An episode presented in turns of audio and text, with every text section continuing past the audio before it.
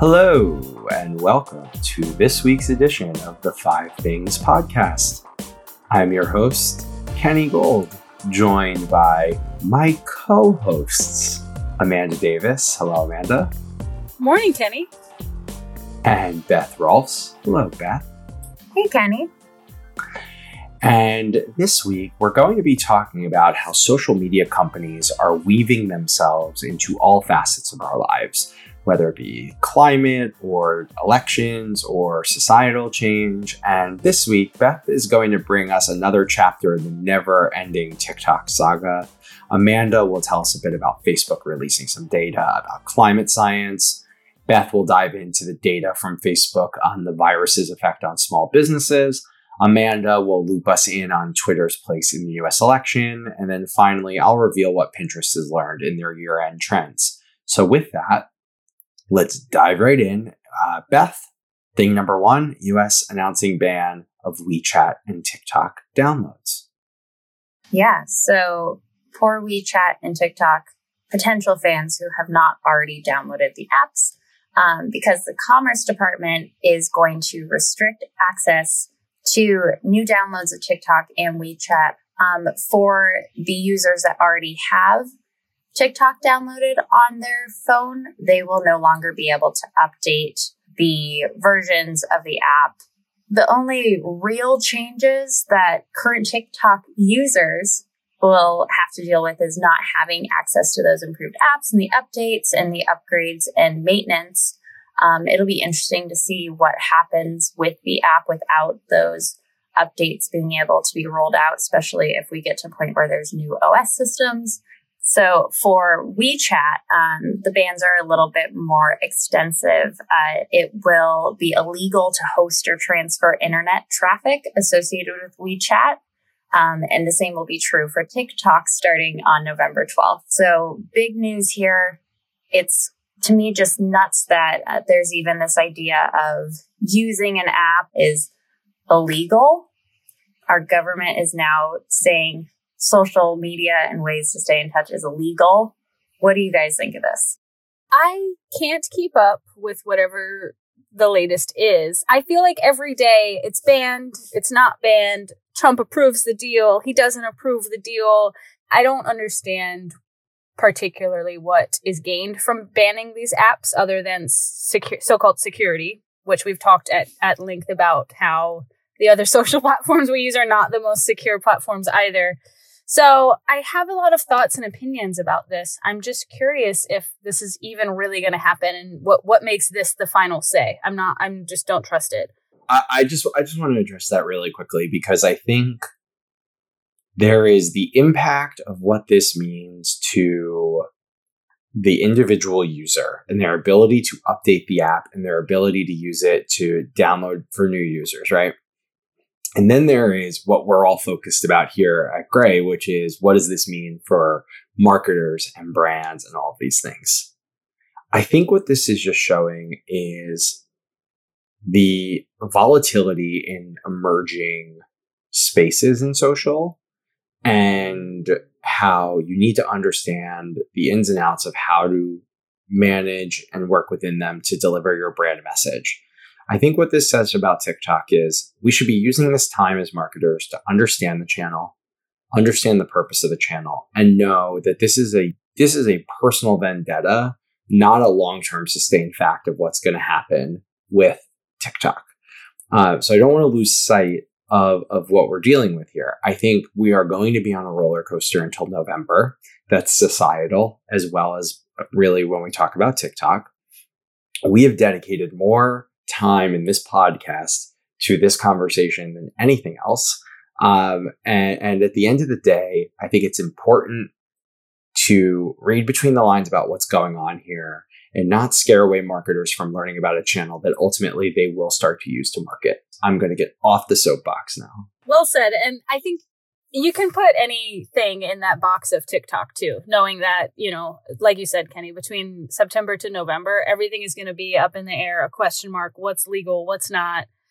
So, yeah, taking the beat and understanding like exactly what kind of monster we're dealing with and whatever avenues that is, I think it's kind of all we can do. Um, scary, but So from the frying pan to the fire, I think is the phrase. Um, let's talk a little bit about Facebook launching the Climate Science Information Hub. Amanda.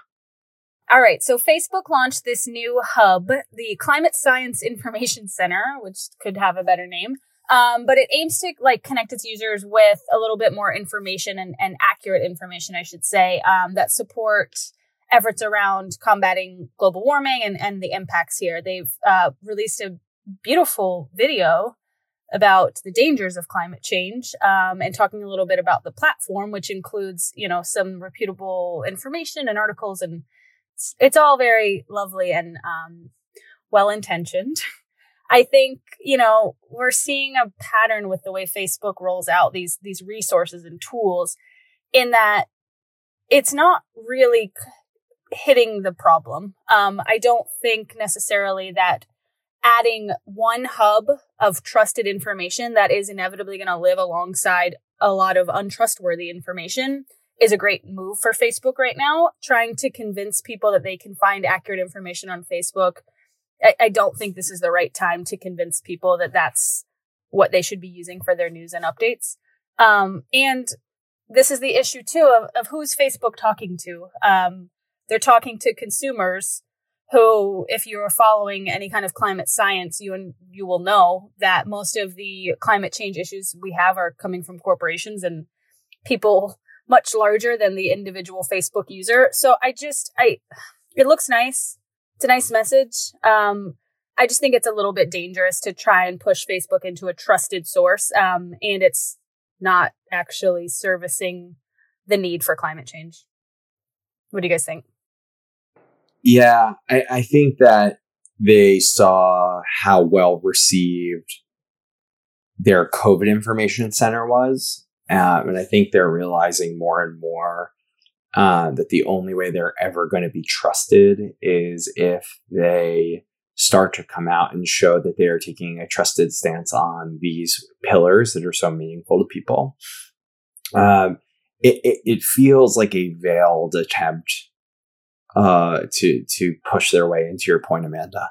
Um, so what I would say on that is, uh, it's good. The information is good, but you can go to the reputable source directly without needing it sort of curated for you in, in a place um, like Facebook. Uh, but for those who don't know where to start uh, or what to look at, it could be an interesting place, but it has to be with sort of the cloak of, uh, you know, Facebook can't always be trusted. Yeah, I'm going to take a little bit, I think, of the devil's advocate stance on this. I think, you know, Facebook historically has had its issues with posts, people posting inaccurate information that everyone assumes is real because, you know, everything on the internet's true, right, guys? Um, and I do think it's, it's a nice direction while it may be sort of veiled and you know, a little unauthentic. I think it is a good step in the right direction for the platform to start maybe being a little bit more reputable in its um, information seeking. If people are going to Facebook and say taking everything they see on Facebook as truth, I think it's a nice it's a nice push to have the right information be out there and the accurate information about climate change. But what does this mean for marketers? Do you think that this source of truth thing that's happening on Facebook will ever play a role for marketers? Like, can we get involved?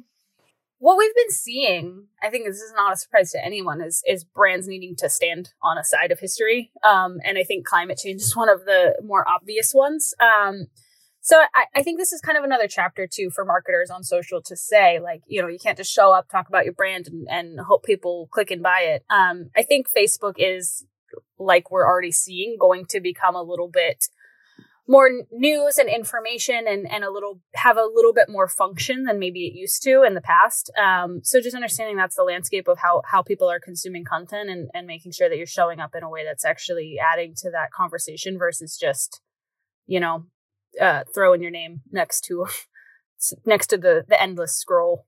Marketers are always going to try and find a way to tap into these things. And I think we started to talk about it a bit when last week we talked about Facebook Campus. Um, and if anything is wholly on Facebook to not be tapped into by marketers. And I think the answer is no. Uh, it's just if it lives on this platform, it's going to be something people are going to try and market against. So, with that, Beth, tell us about the report that Facebook published around the state of small business during COVID 19. Yeah, so Facebook came out with its Global State of Small Business Report, Wave 3 update. So, Wave 2 was run in June of 2020. And it's painting, um, you know, not unsurprisingly, not the most positive picture of what's happening with small and medium sized businesses in 2020. Um, but what I thought was really interesting is that um, in the survey, one third of SMBs reported that they uh, closed due to financial challenges during 2020 and due to the restrictions that are being placed on them. But it talks a lot about the role of digital and moving to more digital for these small and medium sized businesses and how the ability to be digital is kind of saving some of these businesses. So, not the most uplifting report to read of the year, but I think it's it's nice that Facebook is taking time to educate us all about what's happening with these small and medium businesses and kind of keeping up on that reporting. I am. I so talk about devil's advocate. Um, this is as self-serving as it comes. Um, you know, eh, okay. Let's take a step back. I think it is important for Facebook to let the small businesses of the world know how they're performing during this time. Because if we if we have seen any silver lining in what's going on in a new COVID workforce and business force is the rapid innovation and digitalization of what we do, um, really evolving businesses uh, quickly. Uh, you know, small anecdote: my dad's a small business owner. He he's a sole proprietor, certified public accountant who for years and years and years 35 40 years um, has run his practice through real files and real filing cabinets and you know mail machines and everything else really uh, in a hands-on way. He has been forced to digitize quickly and learn about server protection and and data and all these things that small business owners never really had to think about because they lived you know they lived in their where they were and they operated their business. So in a lot of ways, I think Facebook has an obligation to tell people how their businesses are performing and help them do better during a difficult time. That's the first thing. On the flip side, make no mistake, this is about selling more ads. This is about showing the power of things like Facebook Marketplace or Instagram Shop or ways for uh, brands to be able to try and make up income during a time where it is hard to evolve. So I just want to make sure when we think about this that we we don't try to misstate the intent of something like this because I think Facebook has proven that above all else they're an ad network. Yes, totally true. Facebook I think admits that the way they monetize their platform is through ads and that's that's the business there. But I do think that if people are using Facebook Marketplace, shining a light on the need for small and medium sized businesses to get a part of that consumer purchasing power and share is important, especially during these times. And other thing I will add is if, and I, I can't speak it for everybody, but I think if you talk to most small businesses, especially ones that are, are focused on obviously digital platforms and selling through Facebook and Instagram, if you ask them what their largest barrier is to kind of new sales and customer acquisition, I would assume nine out of 10 of them will tell you it's the algorithm. The algorithm does not favor small businesses right now. A lot of posts and updates and shop features and things like that are not getting to the customers that it needs to. So I think the conversation is worth having, um, you know, for Facebook to, to start this kind of awareness of, of the state of things. But again, it's the constant issue of how, how are you helping and are you helping or are you talking about an issue that you may have helped you know, get to the the kind of problems that are happening right now. So I I think that it, it's a little silly for Facebook not to acknowledge their role in the less than ideal outcome of a lot of small businesses right now. Speaking of platforms trying to identify their role in unprecedented moments in American history, uh, Amanda, tell us a little bit about Twitter releasing their election news tab. All right, this one's positive, guys. Don't worry. This is all about how Twitter debuted its election hub on Tuesday. It's it's basically another hub, but it's a set of tools for users, specifically Americans, to prepare for the weird election moments coming up over the next, you know, two months or so. Um, you'll it, it, basically will feature a U.S. elections tab in the Explore menu where you'll see some trending topics, some resources. I think they're going to be creating some content, uh, educational content to share out to around voting and, and public policy. This is great. I mean, they are also w- with this announcement, they are very specific about what they are doing and providing and the steps that they've taken. They've made it a point to quantify the, what they've changed. They've banned political ads. They've changed their policies.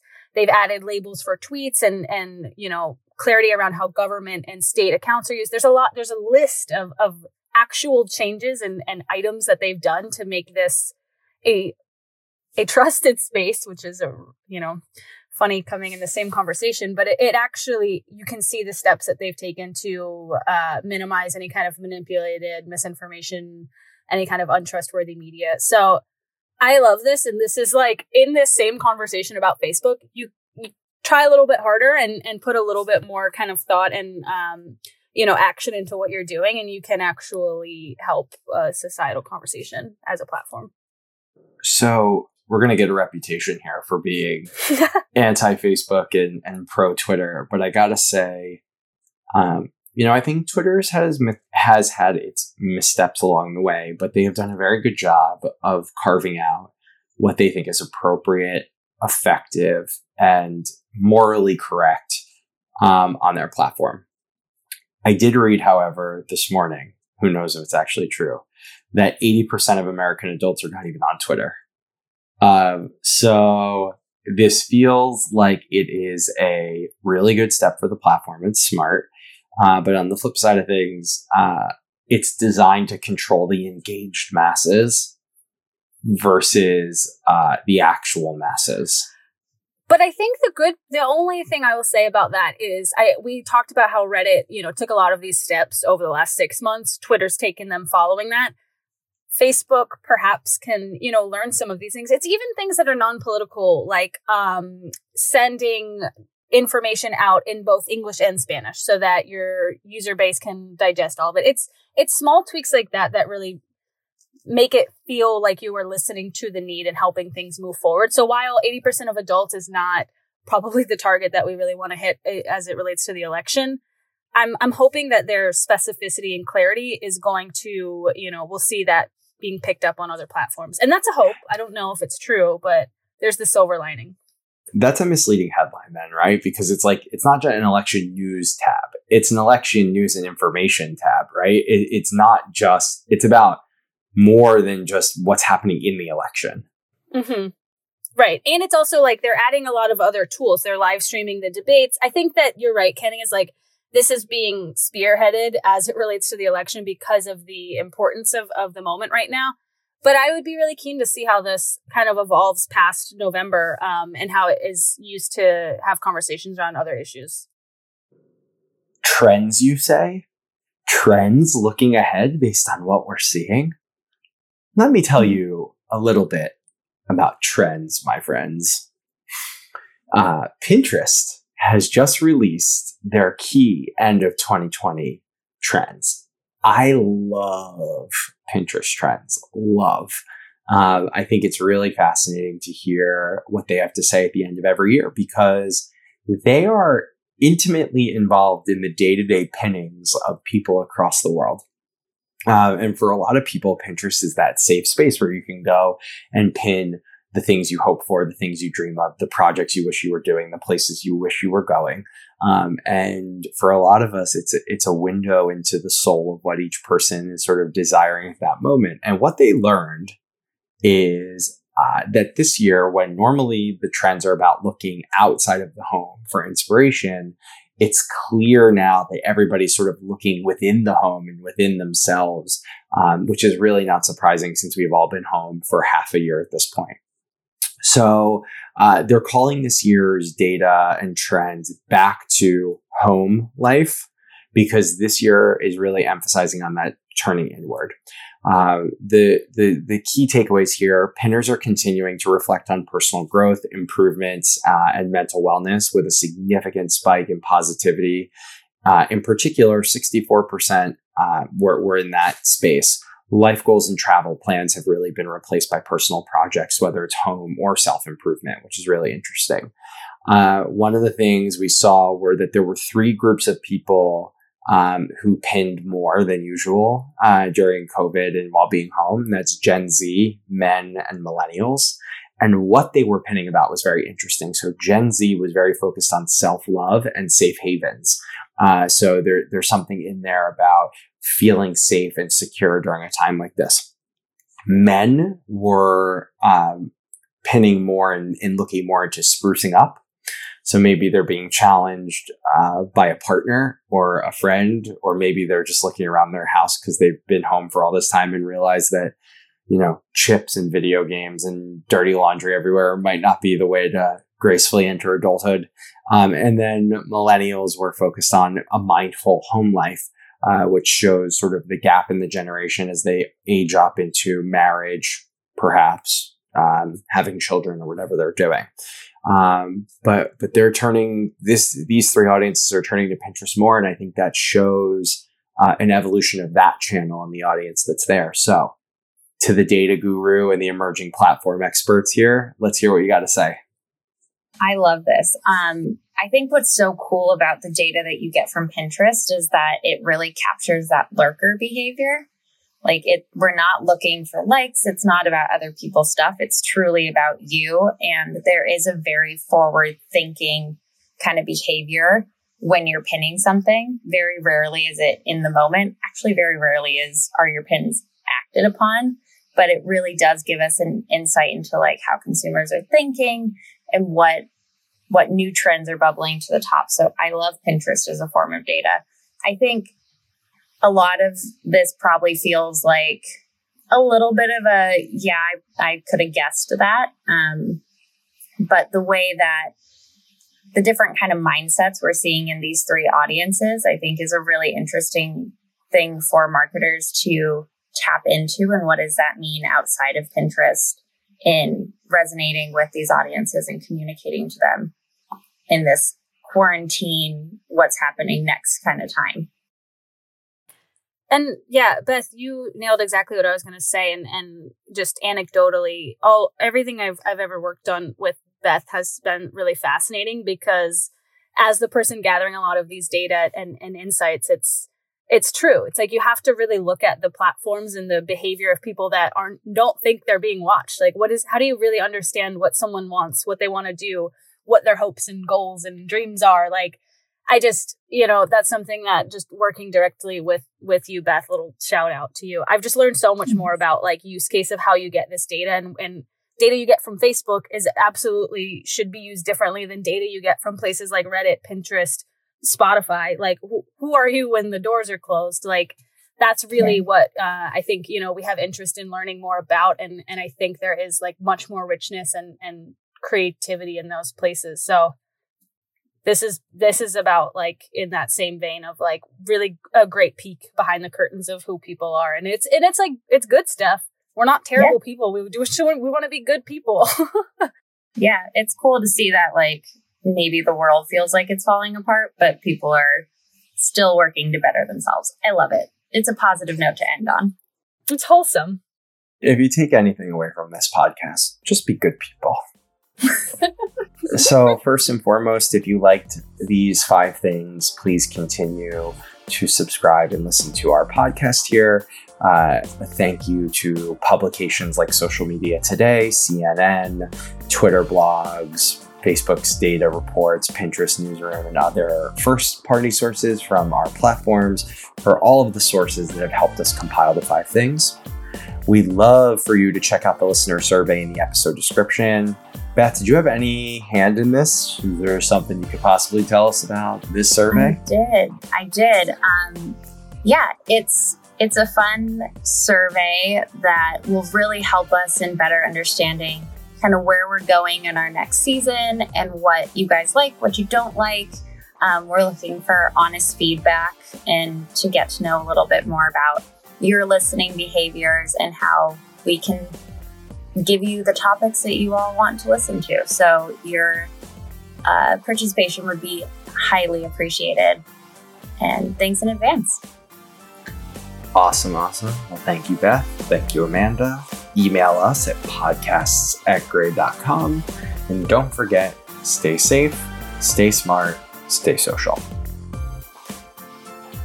The Five Things are written and researched by Andrew Pattee and Grace McDougall. Produced by Joey Scarillo, Danielle Hunt, and John Dillon. Additional support by John Jenkinson and Christina Hyde. Grey is a global creative agency whose mission is putting famously effective ideas into the world. Check out more at grey.com.